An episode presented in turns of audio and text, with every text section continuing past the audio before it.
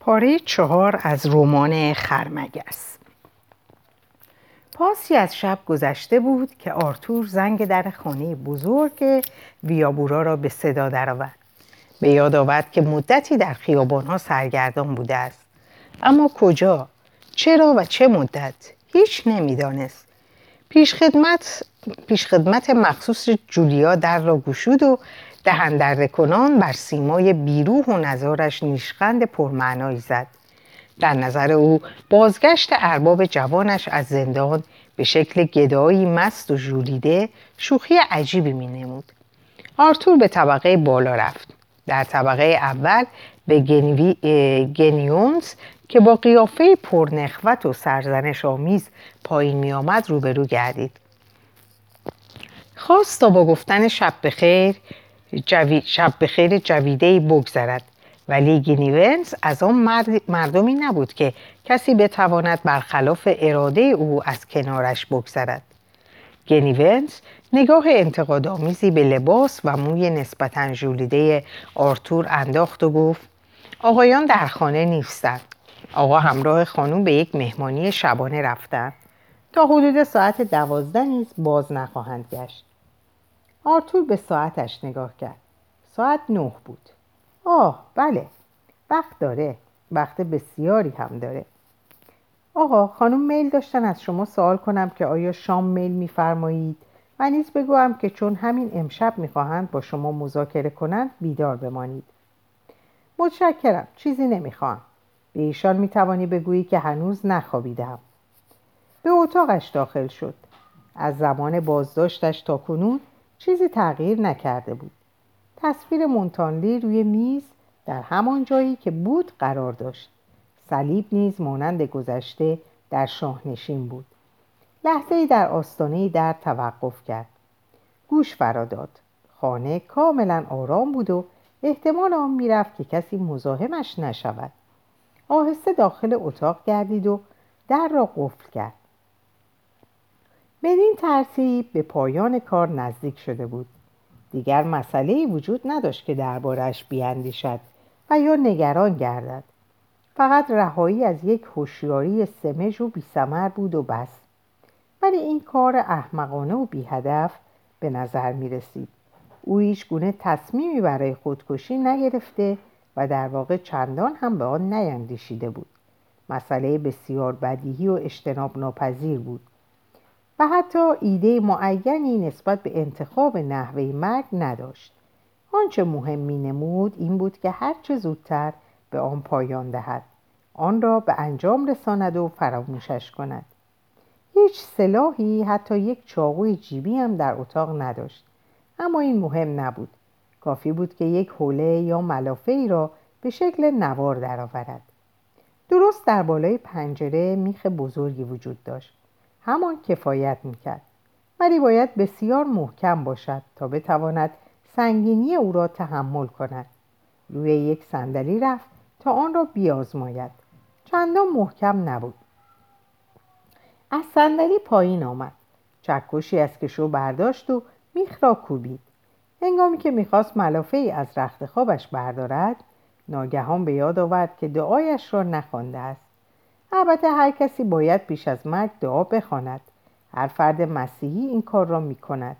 حتی دعاهای ویژه‌ای برای درگذراندن درگذرندگان وجود دارد. به شاهنشین رفت و در برابر صلیب زانو زد. با صدای بلند آغاز کرد: ای خدای رحیم و توانا. سپس قطع نمود. دیگر چیزی نگفت.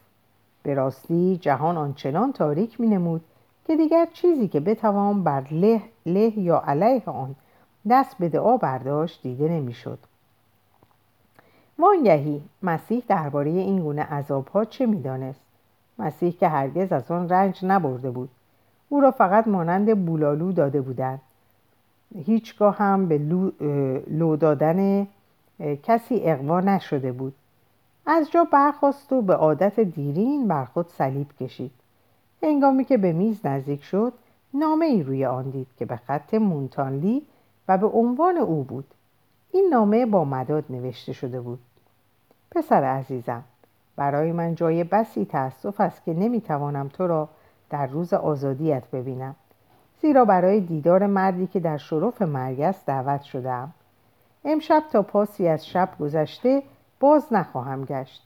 فردا صبح زود به دیدنم بیا، اجره دارم. آهی کشید و نامه را روی میز نهاد. تحمل این ضربه برای پدر ناگوار می نمود. مردم چقدر در خیابانها خندیده و یاوه‌گویی کرده بودند. از روزی که موجودی زنده بود تا کنون هیچ چیز، حتی یکی از آن امور جزئی روزانه هم که در اطرافش جریان داشت، به خاطر روح یک انسان، یک انسان زنده، انسانی که مرده بود، کوچکترین تغییری نیافته بود. همه چیز مانند گذشته بود. آب از چشمه ها بیرون می جهید. گنجشک‌ها در پناه لبه های بام جیک جیک می کردن. درست همانگونه که امروز می کردن و همانگونه که فردا خواهند کرد. ولی او مرده بود، کاملا مرده. بر لبه تخت خواب نشست. دستهایش را رو روی نرده آن صلیب کرد و پیشانیش را بر آنها نهاد. وقت بسیار بود. سرش هم بی اندازه درد میکرد. گویی درست خود مغزش درد میکرد. همه چیز کسل کننده، احمقانه و کاملا بی‌معنی بود. زنگ در ورودی شدیداً به صدا درآمد. آرتور در حالی که گلویش از ترس بند آمده بود از جا پرید. آنان بازگشته بودند. او در این مدت به رویا فرو رفته و گذاشته بود که وقت گرانبها از دست برود. اکنون باید چهره‌هایشان را ببیند و به حرف‌های ظالمانه‌شان، به زهرخنده‌ها و تعبیرهایشان گوش دهد. کاش کاردی با خود داشت. مایوسانه به اطراف اتاق نگریست. سبد خیاطی مادرش در قفسه قرار داشت. بیشک یک قیچی در آن پیدا می‌شد. با آن می‌توانست شریانی را قطع کند. نه، اگر وقت داشت ملافه و میخ مطمئن‌تر بود. روانداز را از روی تخت خواب کشید و با شتابی عصبی به پاره کردن نواری از آن پرداخت.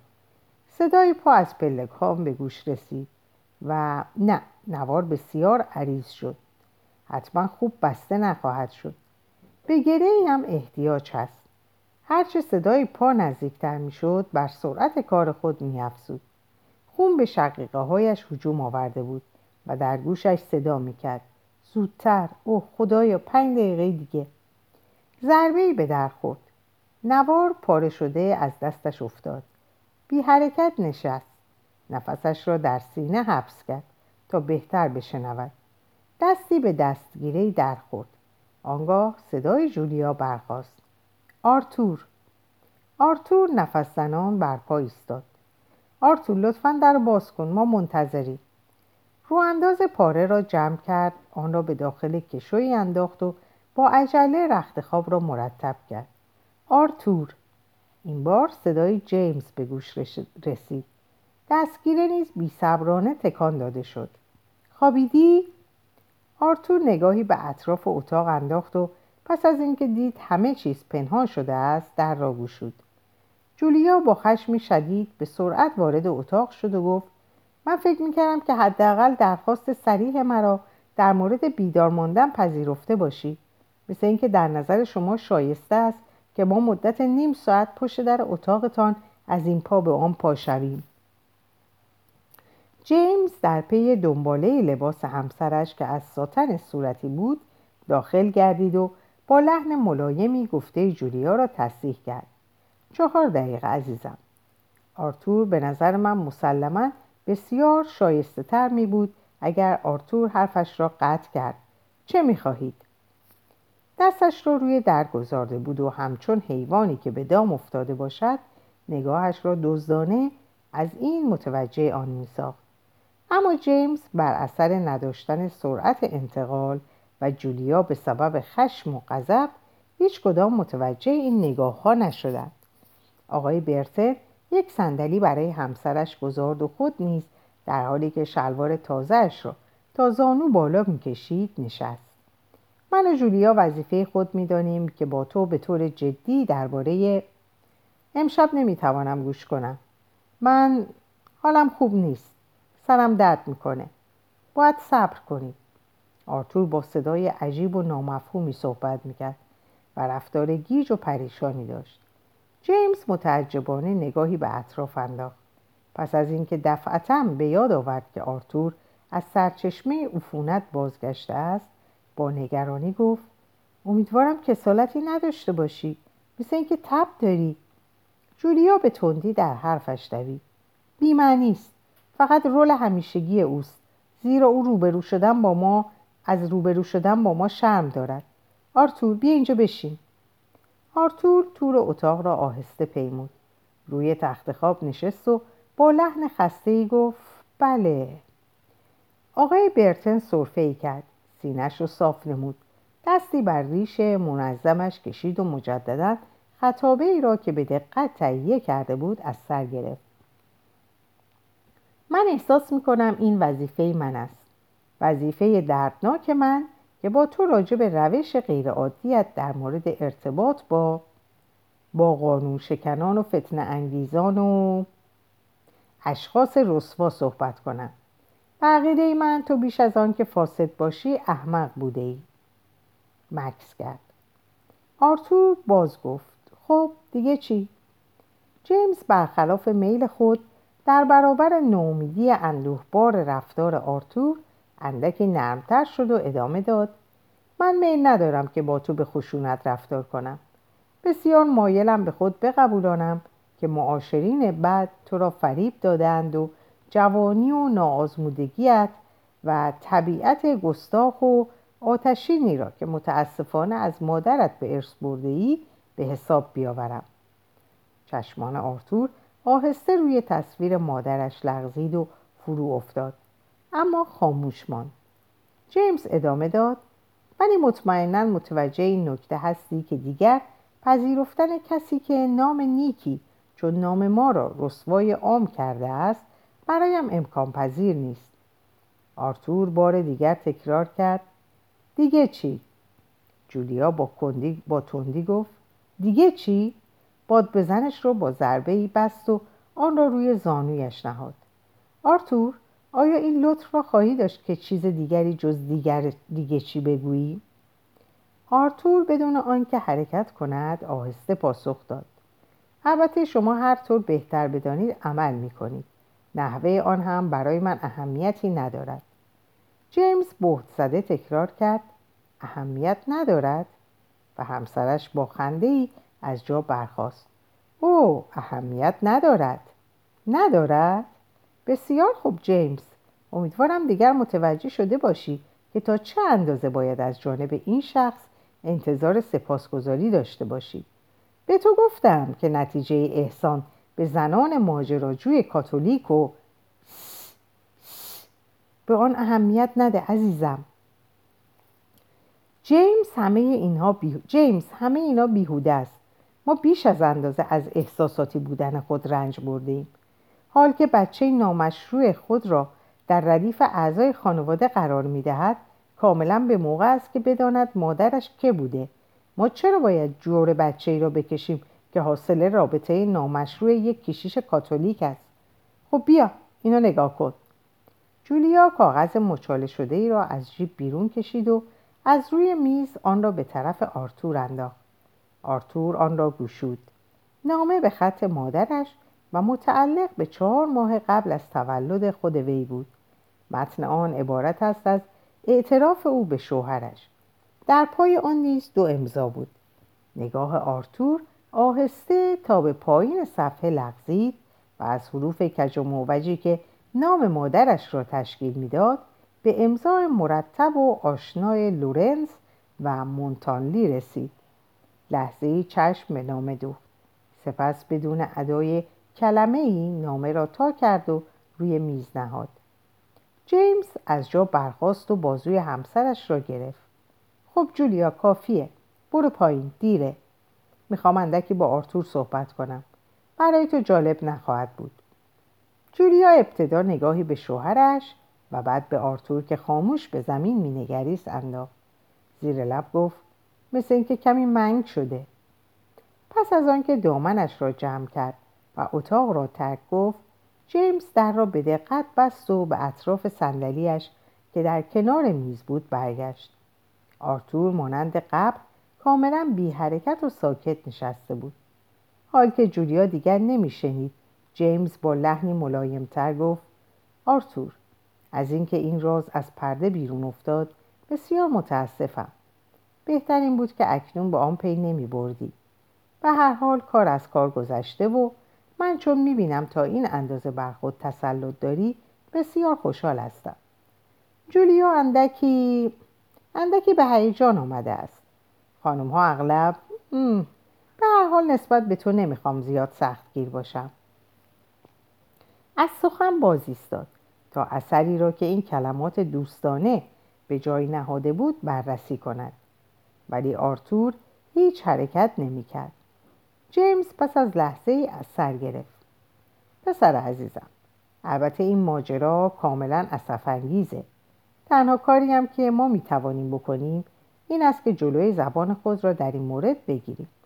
پدرت آن اندازه گذشت داشت که مادرت را پس از اعتراف به سقوطش طلاق ندهد. او فقط خواست تا مردی که مادرت را فریب داده بود بلافاصله از کشور خارج شود. آن مرد نیز چنان که میدانی به عنوان یک مبلغ مذهبی به چین رفت. من پس از بازگشتش به سهم خود با هر گونه ارتباط میان تو و او مخالفت کردم، ولی پدرت درست در آخرین لحظات رضایت داد که او تدریس تو را بر عهده گیرد، بدین شرط که هیچ گونه کوششی برای دیدار مادرت نکند. و حقا باید اعتراف کنم معتقدم هر دوی آنان این شرط را صادقانه تا به آخر رعایت کردند. این کار بسیار رقت انگیز بود، اما آرتور سر برداشت. همه احساس حیات از سیمایش رخت بربسته بود و شبیه یک ماسک مومی شده بود. با درنگ عجیب و لکنت باری بر روی کلمات به نرمی گفت: به نظر شما همه اینا مضحک نیست؟ جیمز صندلیش را از میز کنار کشید و در حالی که حیرت بسیار راه بر خشمش بسته بود روی آن نشست و باز خیره شد. مضحک؟ مضحک؟ آرتور مگر دیوانه شده ای؟ آرتور ناگهان سرش را به عقب انداخت و خنده جنون‌آمیزی سر داد. صاحب کشتی باوقار از جا برخاست و گفت: آرتور، از سبکی رفتارت در حیرتم. پاسخی شنیده نشد، اما قهقه های خنده بود که از پی هم به گوش می رسید و چنان بلند و پر سر و صدا بود که حتی جیمز را دچار این تردید ساخت که مبادا این خنده ها انگیزه دیگری جز سبکی رفتار داشته باشد. زیر لب گفت: درست مثل یک زن هیستریک، و با بالا انداختن شانه‌هایش به شکلی تحقیرآمیز برگشت تا عجولانه در اتاق بالا پایین برود. آرتور حقاً که از جولیا هم آرتور حقاً که از جولیا هم بدتری. خنده‌ات را قطع کن. من نمیتوانم همه شب را اینجا منتظر بمانم. شاید او انتظار داشت که صلیب هم از روی پایش فرود آید. کار آرتور از سرزنش و نصیحت گذشته بود، بنابراین فقط خندید، خندید و باز هم خندید. جیمز عاقبت از قدم زدن باز ایستاد و گفت: امشب ظاهراً بیش از آن تهیج شده ای که بر سر عقل باشی. اگر به همین طریق ادامه دهی با تو قادر به گفتگو نخواهم بود. فردا صبح پس از صبحانه نزد من بیا. حالا نیز بهتر است به بستر بروی. شب بخیر. در را به هم زد و خارج شد و در حالی که با سر و صدا گام بر می داشت زیر لب گفت: حالا نوبت اعمال هیستریک در طبقه پایین است. گمان می کنم آنجا گریه هم در کار باشد. خنده عصبی روی لبهای آرتور فرو مرد. چکش را از روی میز رو بود و خود را روی صلیب انداخت. بر اثر صدای شکستگی ناگهان به خود آمده روبروی پایه خالی ایستاده بود. چکش را هنوز به دست داشت و قطعات صلیب شکسته اطراف پایش روی کف اتاق پراکنده گشته بود. چکش را به زمین پرت کرد و گفت: به همین سادگی. سپس برگشت و ادامه داد: چه آدم ابلهی هستم. پشت میز نشست، سخت به نفس نفس افتاد و پیشانیش را روی دو دست قرار داد. بلافاصله از جا برخاست، به دستشویی رفت و یک کوزه آب سرد روی سر و صورتش ریخت. با آرامش کامل بازگشت، نشست و به فکر فرو رفت. به خاطر این, مر... این مردم بود، به خاطر این موجودات دروغگو و غلام صفت و این خدایان بیروح و گنگ که او همه این شکنجه های شرم و خشم و یأس را متحمل گشته بود. به راستی تنابی ساخته بود تا خود را به دار بیاویزد، زیرا کشیشی دروغگو بود. انگار هیچ یک از آنان دروغ نمی گفتند. باری همه اینها پایان یافته بود. اکنون عاقل‌تر بود. فقط نیاز بدان داشت که از این مردم پست کناره گیرد و زندگی را باز از نو آغاز کند. بارانداز مملو از کشتی‌های بالابر بود. مسافرت مخفیانه با یکی از کشتی‌ها و رفتن به کانادا، استرالیا، دماغه کلنی و یا هر جای دیگر بسیار آسان خواهد بود. خود کشور مهم نبود، فقط میبایست دور دور باشد. و اما درباره زندگی از آنجا دیدن میکرد. اگر موافق میلش نبود، کشور دیگری را مورد آزمایش قرار میداد. کیفش را بیرون آورد. فقط سی و سه پالویی داشت، اما ساعتش گرانبها بود. این میتوانست اندکی کمکش نماید، ولی اهمیتی نداشت. باید به طریقی خود را به در برد. آنان به جستجویش خواهند پرداخت. همه آنان در بارانداز قطعا تحقیقاتی خواهند کرد. نه، باید به اشتباهشان اندازد، معتقداتشان معتقدشان سازد که او را مرده بپندارد. آن وقت کاملا آزاد خواهد بود، کاملا آزاد. از تجسم اینکه بر تنها به جستجوی جسدش خواهند پرداخت، پیش خود آهسته خندید. این ماجرا چقدر مسخره بود. صفحه کاغذی برداشت و اولین کلماتی را که به خاطرش رسید یادداشت کرد. همانگونه که به خدا اعتقاد داشتم، به شما نیز معتقد بودم. خدا مصنوعی از گل است که آن را میتوانم خرد کنم. شما نیز با دروغی مرا فریب دادید. نامه را تا کرد و آدرس مونتانلی را بر آن نگاشت. کاغذ دیگری برداشت و روی آن نوشت: جسدم را در حوضچه‌های تعمیر بندر دارسنا جستجو کنید.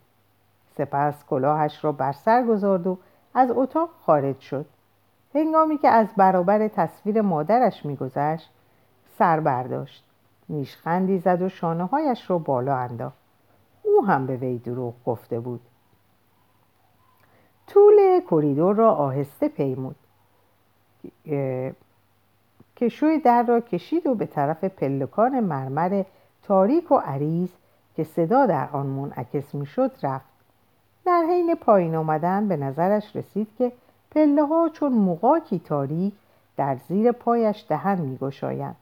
حیاط را طی کرد و از ترس بیدار شدن جان باتیستا که در طبقه پایین خفته بود، با احتیاط قدم برمی‌داشت. در انبار چوب که در قسمت عقب خانه بود، پنجره مشبک و کوچکی قرار داشت که به سمت کانال باز می‌شد و بیش از چهارده پا از زمین فاصله نداشت.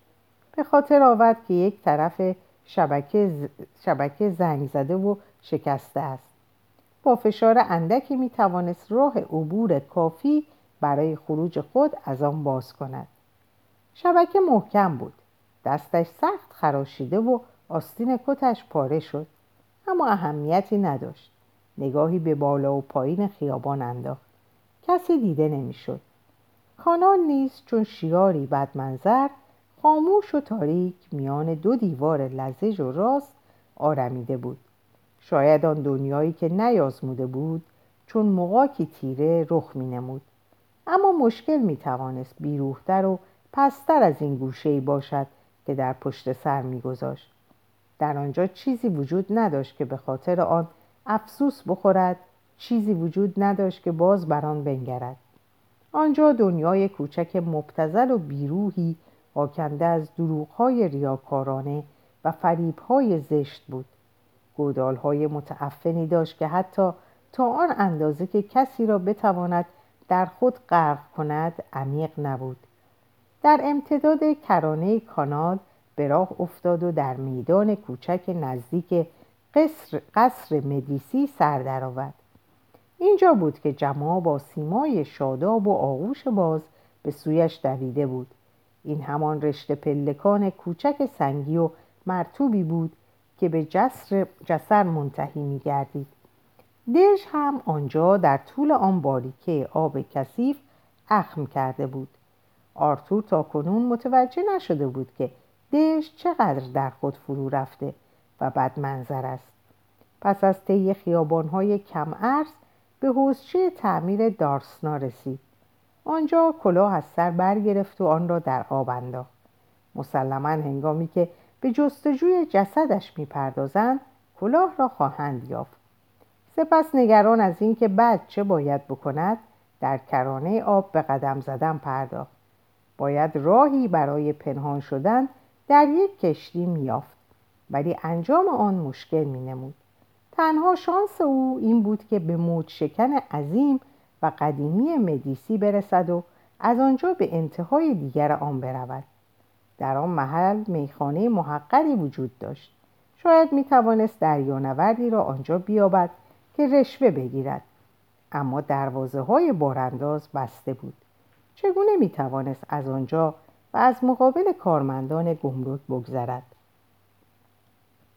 اندوختش رشوه گزافی را که آنان برای عبور شبانه و بدون گذرنامه‌اش طلب می‌کردند تکافو نمی‌نمود.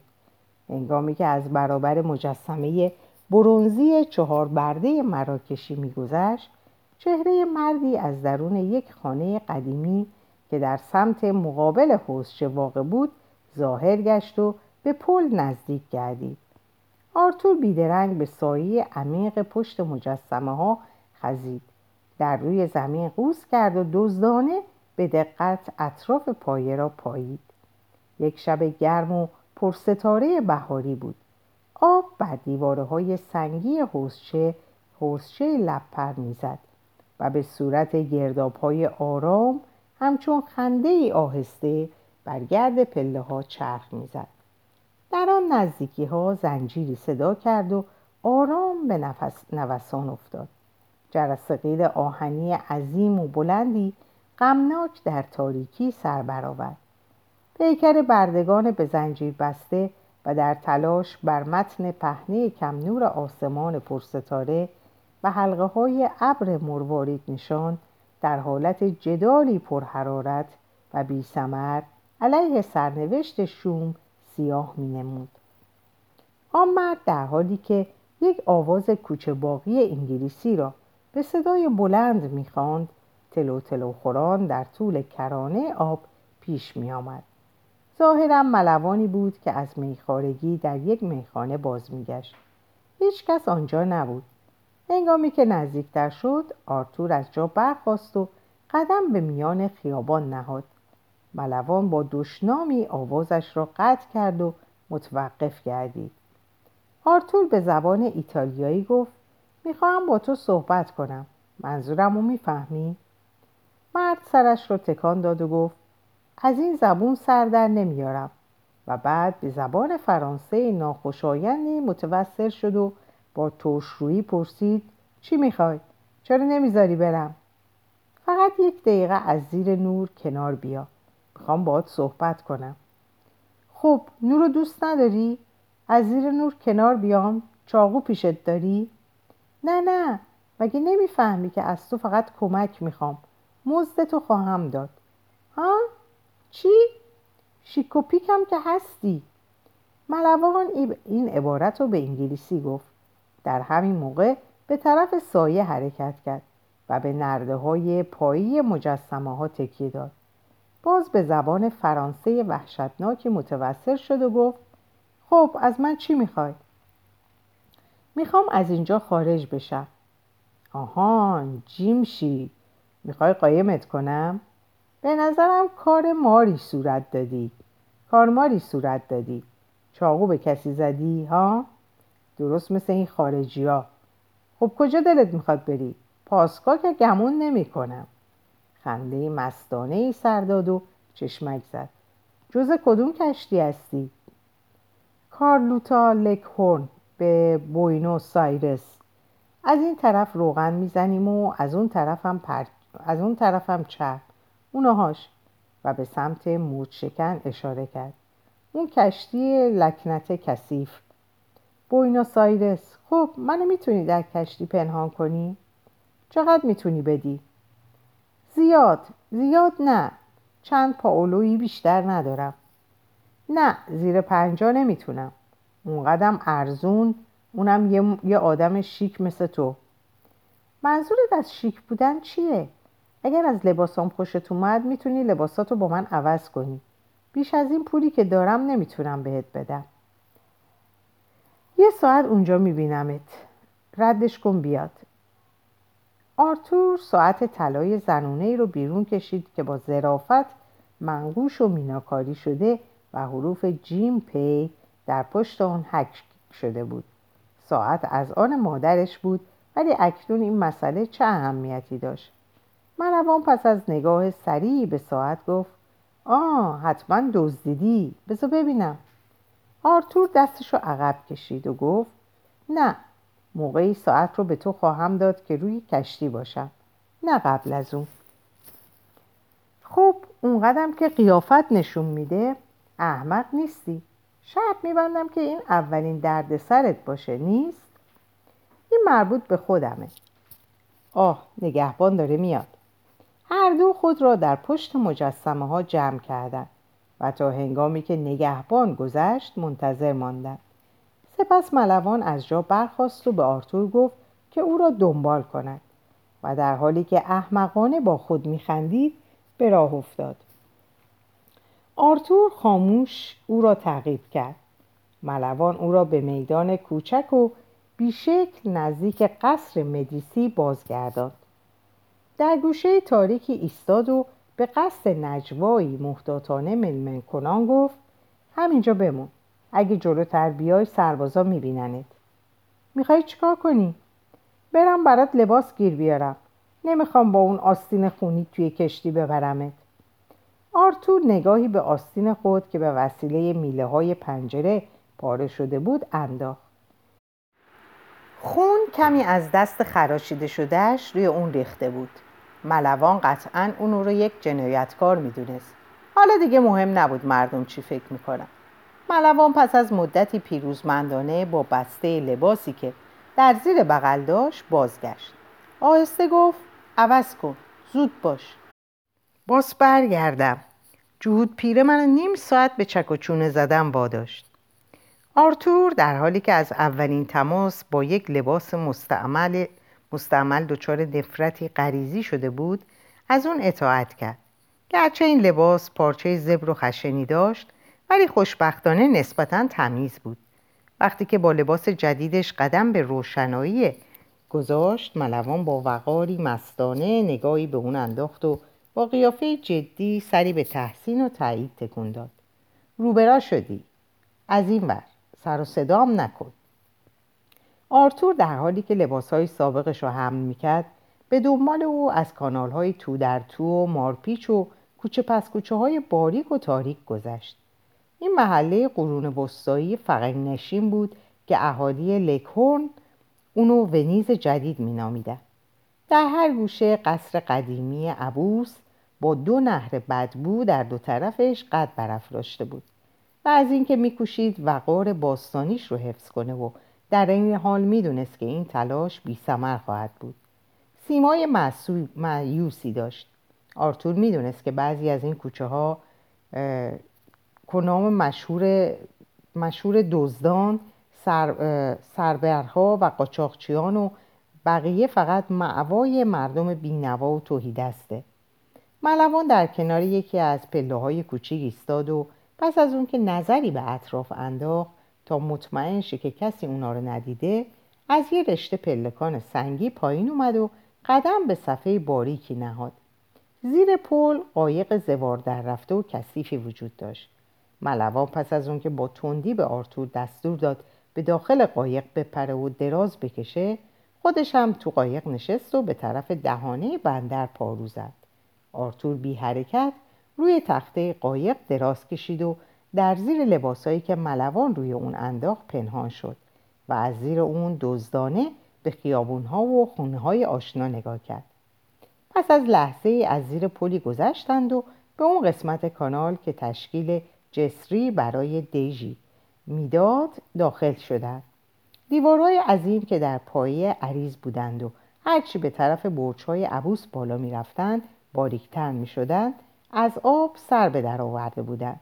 چند ساعت پیش از این دیوارها در نظر وی مستحکم و تهدیدآمیز می‌نمودند، اما اکنون همچنان که در کف قایق دراز کشیده بود و به آرامی می‌خندید. ملوان آهسته گفت: سر صدا نکن، سرت هم ببر اون زیر، به گمرک رسیدیم. آرتور لباسا رو روی سر خودش کشید. چند متر جلوتر قایق مقابل یک دسته تیر به هم بسته که در سطح کانال قرار گرفته و راه آبی باریک میان گمرک و دیوار دژ رو سد کرده بود متوقف گردید. کارمند خوابالودی دهن‌دره کنان بیرون اومد و فانوس به دست روی دیواره کنار آب خم شد. لطفاً پروانه عبور. ملوان ورقه هویتش رو به اون داد. آرتور در حالی که نزدیک بود زیر لباسا خفشه، نفس رو حبس کرد و گوش فرا داد. کارمند گمرک غرغر کنان گفت: برای برگشتن به کشتی این وقت شب چه موقع مناسبیه؟ فکر می‌کنم دنبال خوشگذرانی رفته بودی. در قایق چی داری؟ لباسای کهنه ارزون گیر آوردم. و جلیقه رو برای بازرسی بالا نگه داشت. کارمند فانوسش رو پایین آورد و خم شد و به چشمای خودش فشار آورد تا بتونه اونو ببینه. به نظرم چیزی نباشه، میتونی بری. چوب مانع رو بلند کرد و قایق آهسته به میون آب متلاطم و تاریک داخل شد. پس از طی مسافتی کوتاه آرتور نشست و لباسا رو کنار زد. ملوان زمزمه کنان گفت: اینهاش. و پس از اون که مدتی در سکوت پارو زد ادامه داد: به پشتم به چسب و زبون تو نگهدار. با دست و پا از بدنه عظیم و سیاهی بالا می رفت و زیر لب به بی دست و پایی افرادی که در روی زمین زندگی می کردن دشنام می داد.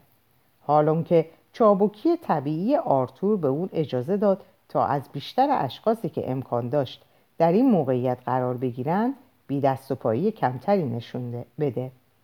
پس از اون که سالم به عرشه رسیدن محتاطانه از میان انبوه بادبانها و ماشینالات تیره خزیدن. بالاخره به دریچه‌ای رسیدند و ملوان اونو به آرامی بلند کرد. ملوان آهسته گفت: برو پایین، یه دقیقه دیگه برمیگردم.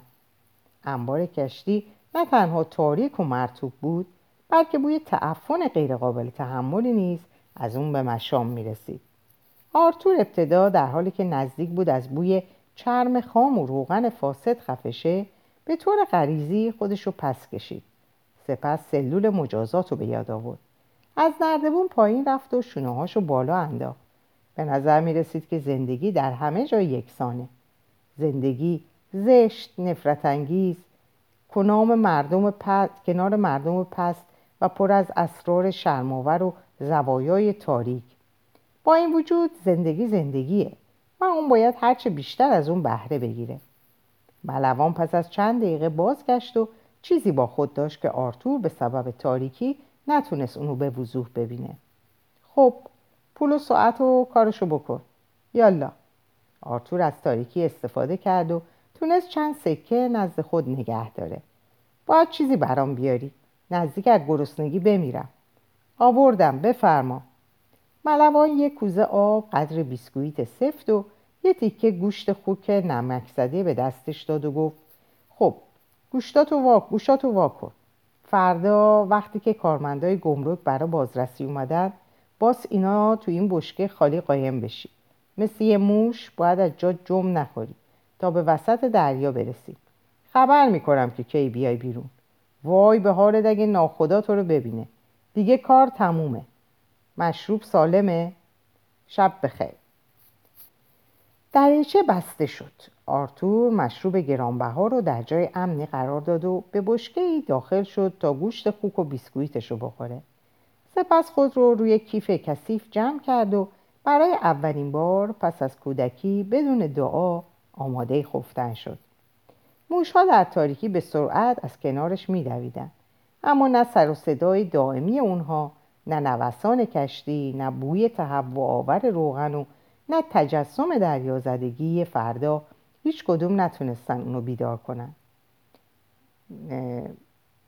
دیگه بیش از اون بت‌های شکسته و ابرو باخته‌ای که همین دیروز خدایان مورد پرستش بودن به این چیزا توجه نداشتند. در اینجا به پایان این پاره میرسم. برای همتون اوقات خوب و خوشی رو آرزو میکنم و به خدا میسپارمتون. خدا نگهدارتون باشه.